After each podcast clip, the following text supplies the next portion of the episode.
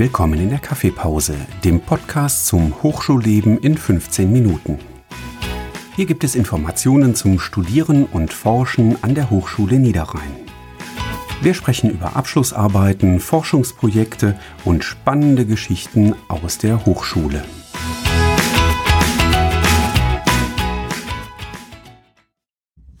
Zum Interview über das heutige Thema Fabrik 2040 mit Herrn Professor Siska mein Name ist Bana Abdul Kader. Zuallererst bedanke ich mich dafür, dass Sie heute hier sind und sich auch dafür Zeit genommen haben. Ich freue mich sehr auf das Gespräch und bin ganz neugierig, was mich erwartet. Ich freue mich auch und äh, bedanke mich ganz herzlich für die Einladung. Gerne. Beginnen wir mit der ersten Frage. Wie war Ihr Werdegang? Kurvig und spannend. Aber ich glaube nicht, dass das der Kern der Frage war. Ich bin Maschinenbauingenieur. Ich habe an der Technischen Hochschule in Aachen studiert und dort auch promoviert. Und ich habe mich recht früh mit dem Thema Produktionsmanagement beschäftigt. Also mit der Frage, wie baut man Fabriken auf? Wie und wie organisiert man und perfektioniert man sie? Ich bin nach dieser Zeit in Aachen, also nach meiner Promotion in die Industrie zu einem großen Unternehmen, zur Robert Bosch GmbH und habe dieses Thema dann in der Rolle als Planungsingenieur fortgesetzt. Kurze Zeit später war man der Auffassung, dass ich auch ein guter Produktionsleiter werden könnte und habe eine entsprechende Stelle dort übernommen, war dann zuständig für einen Bereich mit etwa 120 Mitarbeiterinnen in der Elektronikmontage. Alles klar, jetzt haben Sie schon die zweite Frage beantwortet. Wir hören das oft das Trendwort Industrie 4.0. Der Begriff ging im Jahr 2011 erstmalig durch die Presse. Wo hat er seinen Ursprung? Das war in einem, ich nenne es mal Dreieck aus ähm, Forschung, Wirtschaftsverbänden und Politik. Dort haben sie einige Personen zusammengesetzt ja. und sind zum Schluss gekommen, dass die vierte industrielle Revolution begonnen hat. Und sie haben diesen genialen Begriff Industrie 4.0 entwickelt. Ähm, genial deswegen, weil es zum einen widerspiegelt, es ist die vierte Revolution und zum anderen, es ist eine digitale Revolution, deswegen 4.0. Er hat im April 2011 auf der Hannover Messe seine Geburtsstunde gehabt. Alles klar. Äh, wie sehen Sie den Unterschied in den Fabriken in der heutigen Zeit mit den Fabriken in der Zukunft, im, sagen wir mal im Jahr 2040? Ja, ich müsste Hellseher sein, um hier auf eine vernünftige Antwort geben zu können. Sie können Zukunft nicht vorhersehen. Zukunft kommt nicht einfach so auf uns zu. Wir müssen Zukunft gestalten. Aber es gibt ein paar Dinge, die sich abzeichnen. Da wäre das Thema Ökologie und Nachhaltigkeit. Ich bin ja. immer sehr vorsichtig mit solchen Begriffen wie Nachhaltigkeit und Klimaneutralität. Aber es ist ganz klar zu erkennen, dass die Fabriken im Jahr 2040 noch deutlich ähm, ressourcen- und umweltschonender unterwegs sein werden als heute. Sie werden auch sich immer wieder neu konfigurieren. Man wird in den Fabriken immer wieder ähm, sich umstellen können und auch wollen auf neue Produkte und man wird sich mit anderen Fabriken oder Dienstleistern vernetzen. Das werden sehr schnelle aufgebaute Netzwerke sein, die sich äh, nach wenigen Wochen oder Monaten wieder lösen. Es wird viel, viel ähm, beweglicher sein als heute. Und insgesamt wird man in den Fabriken erkennen, dass Fabriken kein Monopol auf Produktion und Wertschöpfung haben. Das findet bereits heute gut sichtbar im Handel statt, in Handwerken und äh, im Handwerk und in Privathaushalten. Ja. Und das wird sich noch äh, das wird sich noch steigern, das wird noch intensiver werden. Und der Fabrik, der, der Produzent der Zukunft wird vielleicht keine Produkte mehr herstellen, sondern seine Netzwerkpartner befähigen, dies selbst zu tun. Das ist eine interessante Aussage. Kommen wir zu der nächsten Frage. Welche technologischen Mittel werden im 2040 in den Fabriken eingesetzt? Ich denke zum großen Teil die, die wir heute haben, plus diejenigen, von denen wir heute noch gar nicht wissen, welche hinzukommen. Was ich nicht erwarte, ist ein Bruch der Gestalt, dass alte Technologien dann über den Haufen geworfen werden und komplett durch neue ersetzt werden. Es ist mehr ein evolutionärer Prozess. Und wir sehen ja auch heute, jahrzehntealte Technologien stehen neben äh, modernsten Technologien.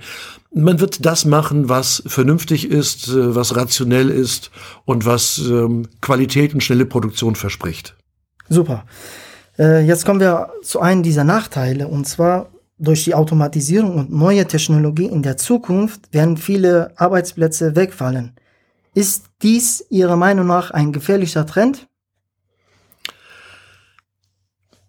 Ich denke nicht, dass durch Technologien Arbeitsplätze wegfallen. Technologie für sich bewirkt nichts. Also ich kann etwas automatisieren, dann wandert Arbeit von einem Menschen zu einer Maschine, auch Denkarbeit. Das heißt, das, was der Mensch macht, ändert sich. Bestimmte Tätigkeiten wird er nicht mehr tun, aber deswegen wird der Arbeitsplatz ja nicht unbedingt wegfallen. Aber ich denke, was Sie meinen ist, dass menschliche Arbeit insgesamt weniger wird. Ob das ein gefährlicher Trend ist oder nicht, hängt von der Situation ab. Aktuell können wir uns nichts Besseres vorstellen, als dass Arbeit wegrationalisiert wird. Stichwort Arbeits- und Fachkräftemangel.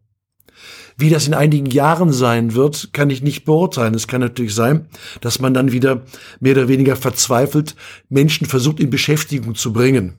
Ja. Grundsätzlich ist das für mich eine gute Idee, Arbeit wegfallen zu lassen. Es ist doch herrlich, wenn wir unseren materiellen Wohlstand, unser Wohlergehen mit immer weniger äh, Erwerbsarbeit realisieren könnten. Aber es gibt einen Punkt, der uns davon abhält, nämlich unser Sozialsystem. Die Besteuerung von Arbeit und ganz besonders die ähm, Sozialleistungen also ich spreche von Arbeitslosen, Kranken, Renten und Pflegeversicherung, ja. wird ja finanziert über Umlagen auf menschliche Arbeit. Und das Paradoxe ist halt, dass dieses Sozialsystem, was uns ein gutes Leben bescheren soll, eigentlich dazu führt, dass die Menschen im Hamsterrad bleiben. Weil wir müssen Menschen sozialversicherungspflichtig beschäftigen und man nimmt auch in Kauf, dass das Hamsterrad sich immer schneller dreht und wenn dieses Hamsterrad digitalisiert und automatisiert wird, dann macht das den Aufenthalt da drin nicht unbedingt angenehmer.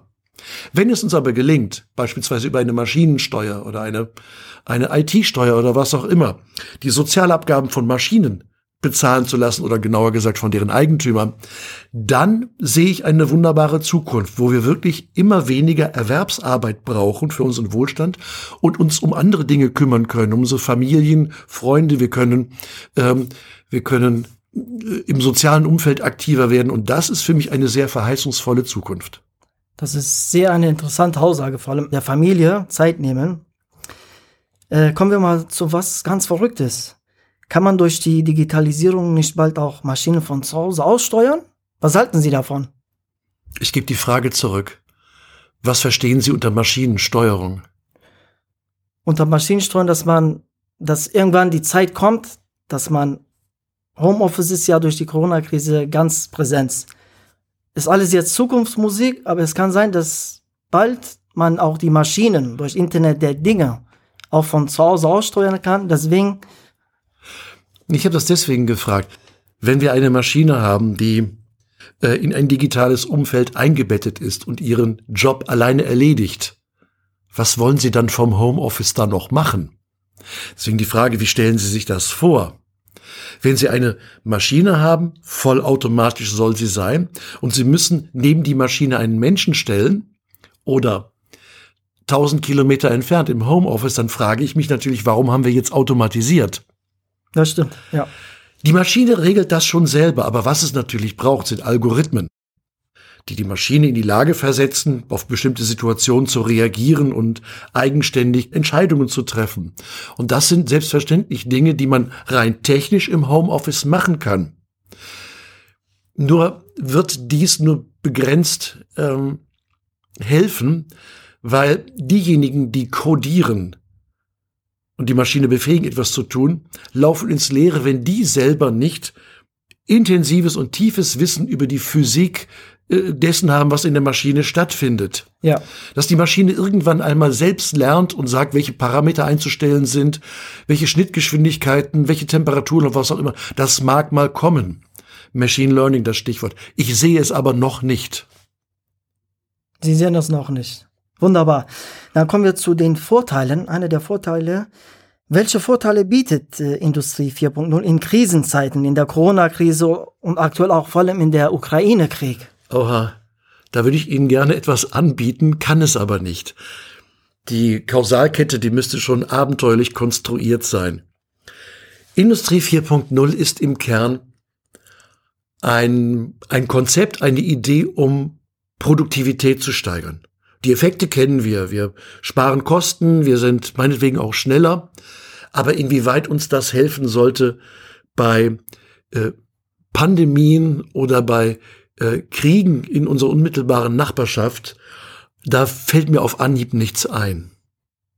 Alles klar. Äh, kommen wir zu guter Letzt. Schauen wir mal ganz, ganz nach vorne. Mal ganz weit in die Zukunft betrachtet. Was glauben Sie, kommt nach der Digitalisierung oder Industrie 4.0? Werden die Maschinen und Roboter die Macht über uns Menschen einnehmen und ist das Ganze für Sie ein Science Fiction? Das geschieht doch schon. Und das sollten wir merken. Mehr und mehr nehmen uns Maschinen, Automaten, ich nenne sie Denkmaschinen, auch Entscheidungen ab was dazu führt, dass wir bestimmte Fähigkeiten verlieren. Jetzt kann man schmunzeln über den ähm, Umstand, dass ein Navigationssystem uns sicher irgendwohin ähm, bringt, da navigiert und wir darüber die Fähigkeit, Karten zu lesen, verlieren. Ja, wozu brauche ich das, wenn ich mein Navigationssystem habe? Ja. Vielleicht für Plausibilitätskontrollen. Kann es sicher, kann es, kann es stimmen? Ähm, kann es richtig sein, was das System mir hier empfiehlt? Es gibt eine Anekdote, wo eine Gruppe von Schülern in den Skiurlaub gefahren ist mit einem Reisebus. 40 Schüler mögen es gewesen sein. Und keiner an Bord hat gemerkt, dass der Bus in Richtung Pyrenäen unterwegs war und nicht in Richtung Alpen. Zwei Orte mit identischen Namen. Keiner hat's gemerkt. Jeder hat sich auf die Eingabe im Navigationssystem verlassen. Was für ein trauriges Bild. 40 Schüler merken nicht, dass sie Richtung, nicht Richtung Alpen unterwegs sind, sondern Richtung spanische Grenze. Wahnsinn. Also, wenn, wenn mir dann die, die Fähigkeit fehlt, äh, so etwas zu verifizieren, dann kann es problematisch werden. Wir merken es auch an anderer Ecke schon. Oftmals erleben wir als Kunde ja gar keinen Service mehr, sondern die Personen, die uns gegenüber sitzen, vielleicht ähm, Schalter einer Sparkasse oder äh, in einem Callcenter sind ja in Wirklichkeit keine Service-Mitarbeiter mehr, sondern das sind Vorleser von Bildschirminhalten. Dahinter läuft ein Algorithmus ab, der sagt, also das und das ist jetzt als nächsten Schritt zu tun. Diese Menschen entscheiden ja nichts mehr. Sie brauchen auch keine Fachkompetenz mehr, sondern sie machen das, was die Maschine vorgibt. Und dahinter stehen wieder Algorithmen, die irgendjemand programmiert. Und da sollten wir genau hingucken. Was sind das für Menschen, die diese Algorithmen erzeugen? Ja. Welche Werte treibt die? Gibt es nachher rassistische Algorithmen, frauenfeindliche Algorithmen oder Algorithmen, die nicht Ihnen als Kunden nützen, sondern dem Unternehmen? Und da sollten wir aufpassen. Es ist für mich weniger eine technische Frage, sondern eine Frage von, von, von Werthaltung und von Moral. Super, dann äh, haben Sie abschließend alle Fragen beantwortet. Am Ende möchte ich mich bei Ihnen für das wirklich tolle und interessante Gespräch bedanken. Ich hoffe, da stimmen Sie mir auch zu. Ich fand es sehr interessant, sehr herausfordernd und bedanke mich dafür. Gerne. Ich wünsche noch einen schönen Tag. Auf Wiedersehen. Das wünsche ich Ihnen auch. Auf Wiedersehen. Danke. Tschüss. Tschüss.